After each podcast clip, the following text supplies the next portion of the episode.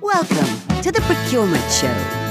Hello and welcome to the Procurement Show, the show that tackles the topics we all need to think about and sets out to explore the more interesting bits of procurement. I'm Jonathan O'Brien. And I'm Paul Philpott, here to make sure that the programme is educating, stimulating, and dare I say, actually a bit fun. This week, we're looking at the coming food crisis, and we're discussing the recent article in The Economist that laid bare what is about to hit us we will be exploring that and what procurement functions need to be doing to attempt to navigate through it. The Procurement Show is brought to you by Positive Purchasing enabling the future of procurement in organisations around the globe. Okay, so I say that things are going to be a bit fun. The thought of the pending doom relating to a food crisis isn't exactly something that I would consider fun. Nonetheless, it is very important. Are you relating to the effects that we're starting to see in the supermarket when you talk about this? Yeah, so people are talking about the cost of living crisis, and what we're about to see kind of blows that out of the water. We ain't seen nothing yet. So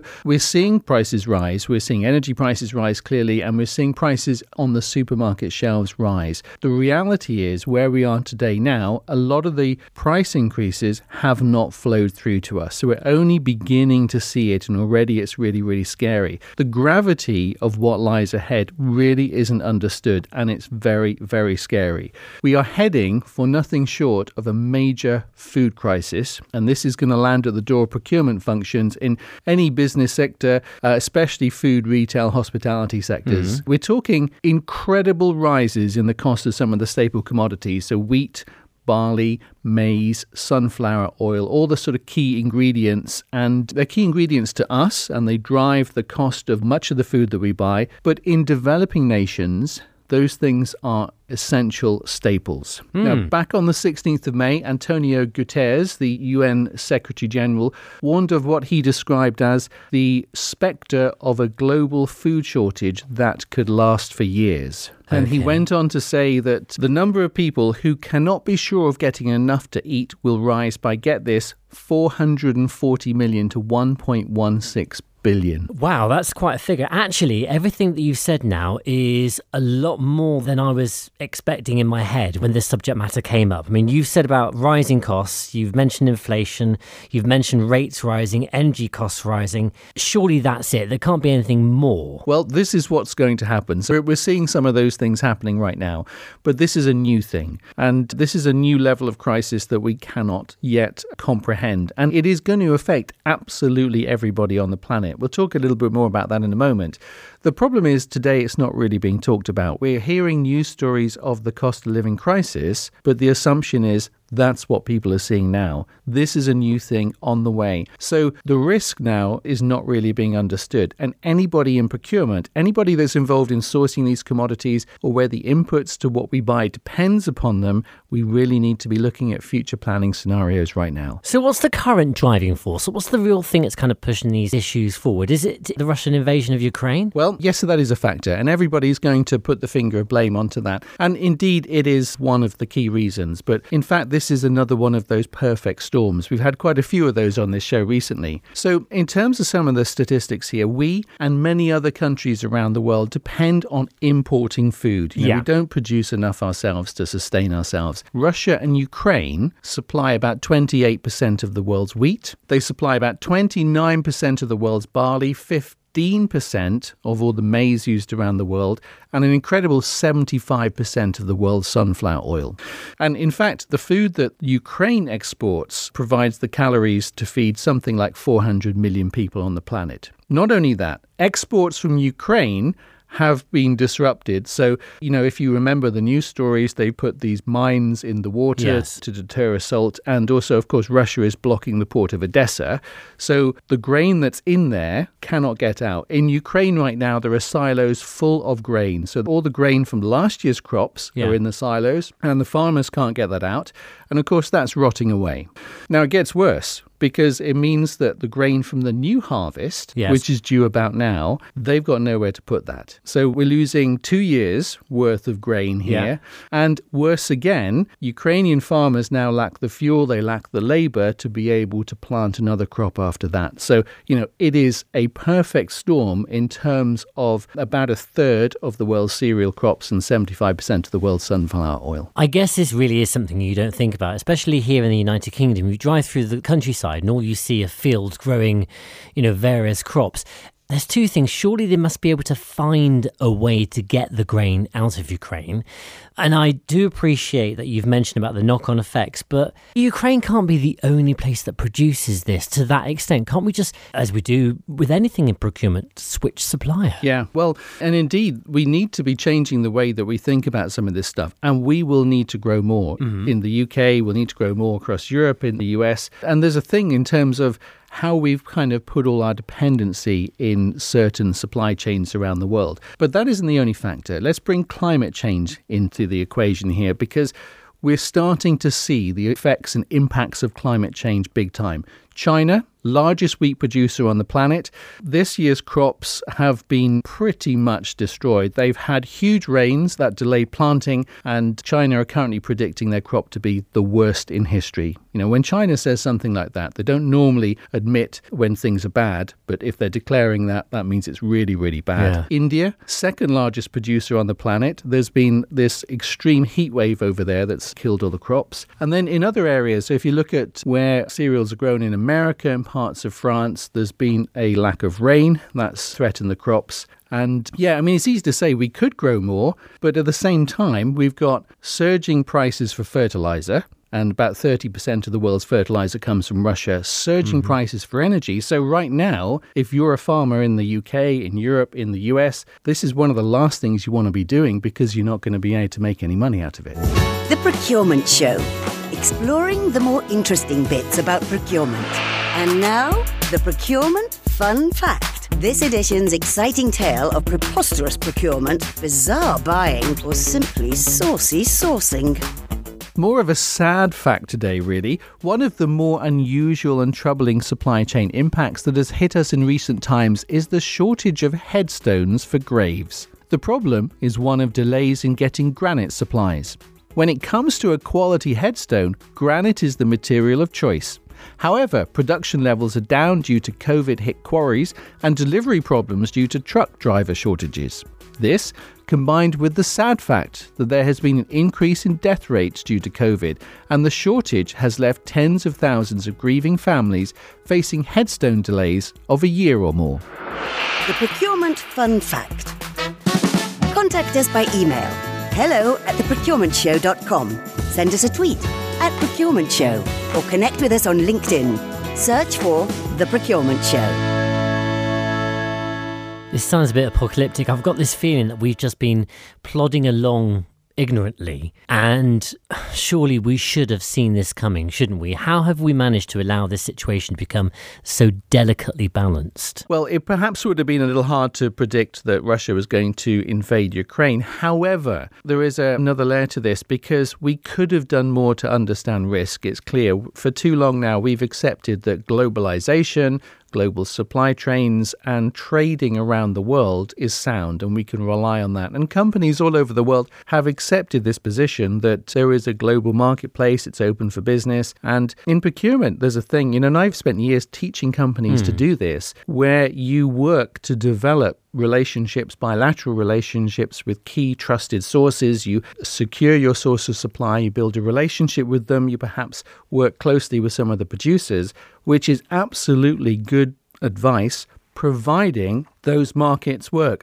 All this means that we haven't got a plan B. We haven't, we've deliberately not set out to have dual sources for some of these things, but instead we've built single relationships, single channels of supply. And at a company level, at a national level as well, because governments have established trade agreements with specific countries. So what we're seeing now is that model actually needs to change because we can't rely on one particular geography, one particular country, one particular producer. We need to think about all the different scenarios and how things could change.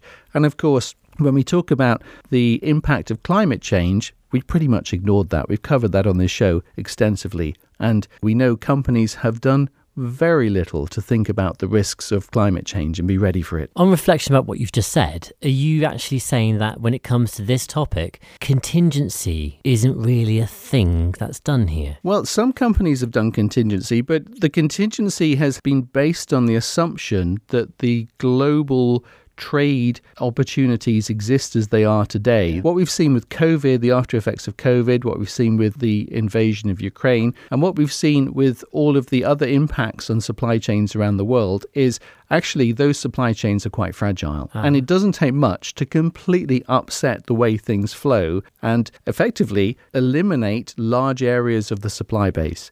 So, assuming everything's going to carry on as it has done actually turns out to be something we can't continue to make that sort of assumption moving forward. So, we're looking at more price rises then? Yeah, we're talking big leaps in food costs. Uh-huh. So, if we look at how inflation is rising in the UK, we are close to 10% currently as we're recording this. So, about 1 to 1.3% of that is due to hikes in food prices. And this is only going to go in one direction for the next two years, probably. And so it's going to get worse. Now, if we think about the impact here, as ever, the impact will be worst for the poorest people and the poorest nations. Of course, yeah. So this means that this is another thing where the poor will get poorer. And if we look at developed nations, if we look at the UK, the US, and Europe, we're going to be seeing the poor getting poorer. More people relying on food banks. We're already seeing that as well. It's terrible. The world we live in that you see people having to rely on food banks just for everyday life. And there's more. So, severe threat to those in developing nations. So, households in emerging economies, typically about 25% of their income goes on food. In sub Saharan Africa, 40% of what families earn is spent on food. Mm-hmm. So if that rises, they can't feed themselves. And as inflation rises, then, you know, there's another double whammy here because it means that it costs more to get credit. Farmers mm-hmm. can't borrow money, so they're not able to invest in the crops. Currencies devalue. This increases the cost of the imports. And also, of course, the countries who are poor already they're crippled with energy price hikes, so they can't afford to subsidize the poor population. So we're looking at poorer nations getting drastically poorer, yeah. terribly poorer, because there's no way out of it. You know, big step change down for many developed nations over the next sort of couple of years. Countries racked by hunger, we're set to witness spectacularly disproportionate social, political, and environmental damage mm-hmm. in the next two years. It's time to ask Jonathan. Okay, let's take a little bit of a break in this topic and do an Ask Jonathan. I've worked in procurement in a big retailer for more than 20 years, writes our listener. In the last year, my job has changed beyond recognition and I'm constantly battling against price rises from suppliers. I am not alone. The entire team says the same thing, and the word everyone is using right now is unprecedented. Many of my suppliers have switched their approach to be more forthright in their demands. Some now give ultimatums.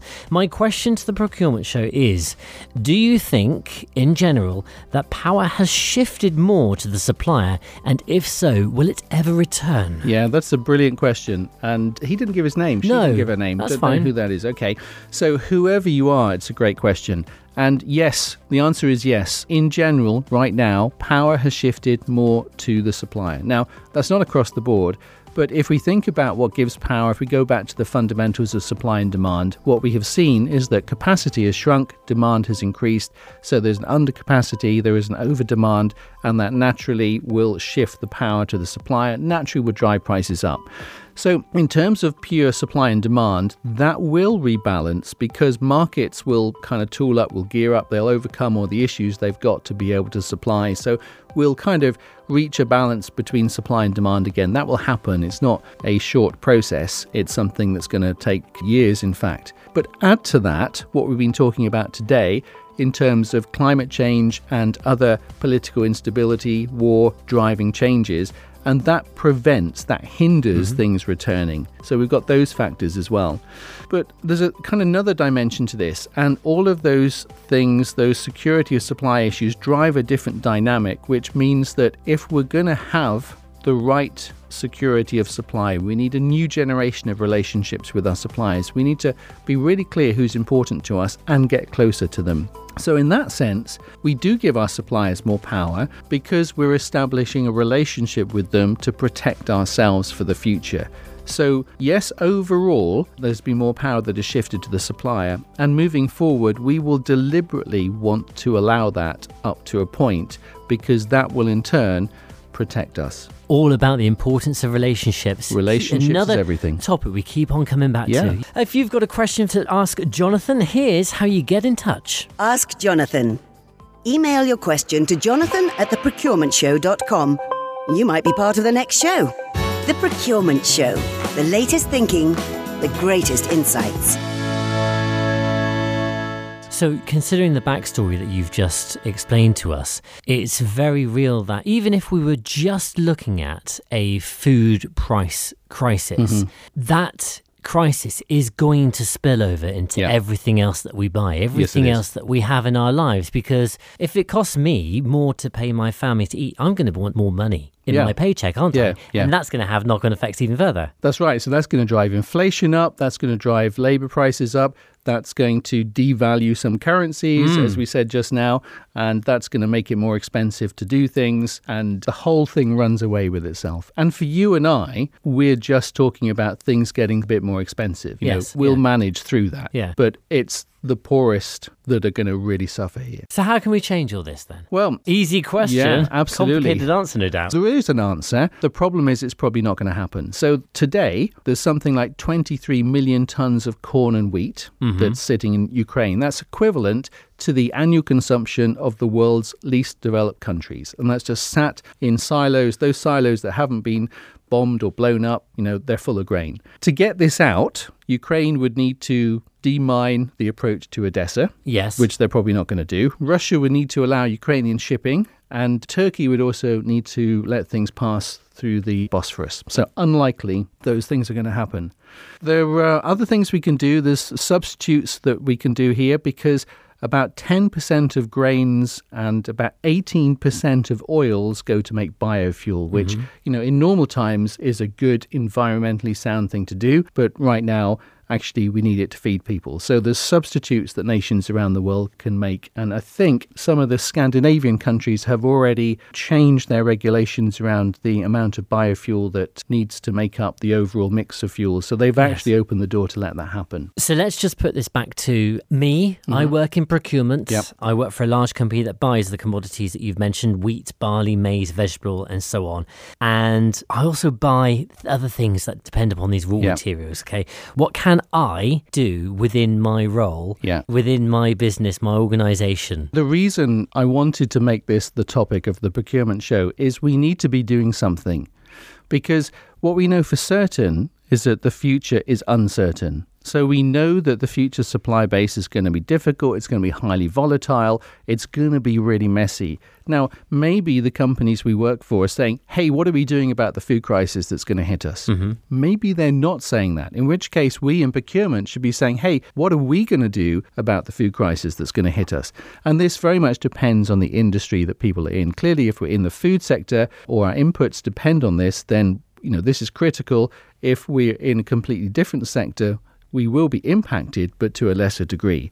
So, number one, we need to not cling to the notion that things will return to where they were, that global trade will go back to how it was before. That is not going to happen. We're going to see a future of nations being very protectionist, holding on to what they've got, not prepared to share, and increased volatility more surprises, less security of supply. So we've got to start with the fact that the world's gone crazy and it's not going to come back to normal. Okay. The second is we need to scenario plan. We need to think about all the different things that could happen and what does it mean if we can't get the supply that we're currently getting? What would different degrees of price hike mean for us and what would we mm-hmm. do in response to that? Third, we need to think about alternatives. How can we do things differently? How can we use substitutes? What other things could we do? And this is about procurement then getting close to what the organization does. So if we produce food, we're now getting involved in the design of that. If we're producing things that depend on some of those input costs, we're then working with the operations, the R&D people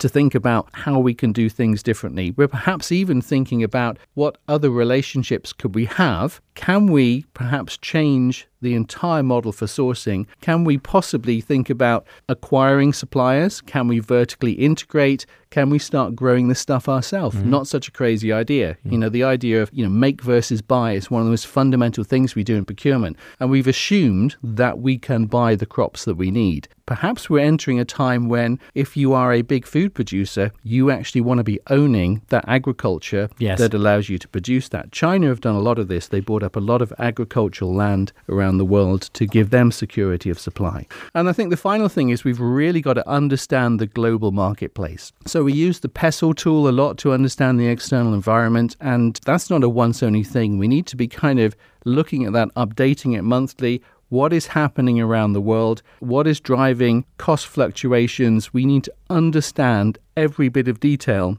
about the supply chains and the geographies and what's happening around the world so we can predict it and respond in a more agile way and quicker than our competitors. So, fundamentally, if the cost of living crisis, to use the broadest term, isn't an agenda item in your procurement team group meetings and discussion, it really, really should be because if it hasn't affected you yet, it certainly will yeah. with not too much time to go. No, that's right. And cost of living crisis, but the impending food crisis and the impact on it, how we're going to navigate yeah. through it, how we're going to mitigate the risk. Whilst we still have the ingredients in order to make it, please may I talk about three takeaways? Three takeaways. All right. Our takeaways, for those of you who are new to the procurement show, are the three highlighted facts or action points that we can literally take away. So Three, please, Mr. Jonathan O'Brien. Yeah, and I think they're kind of mixed up with those points that I sort of did just now. So I think the first takeaway is the world's going to continue to be a very crazy place. Okay. For the next few years. It's not going to go back to how it was.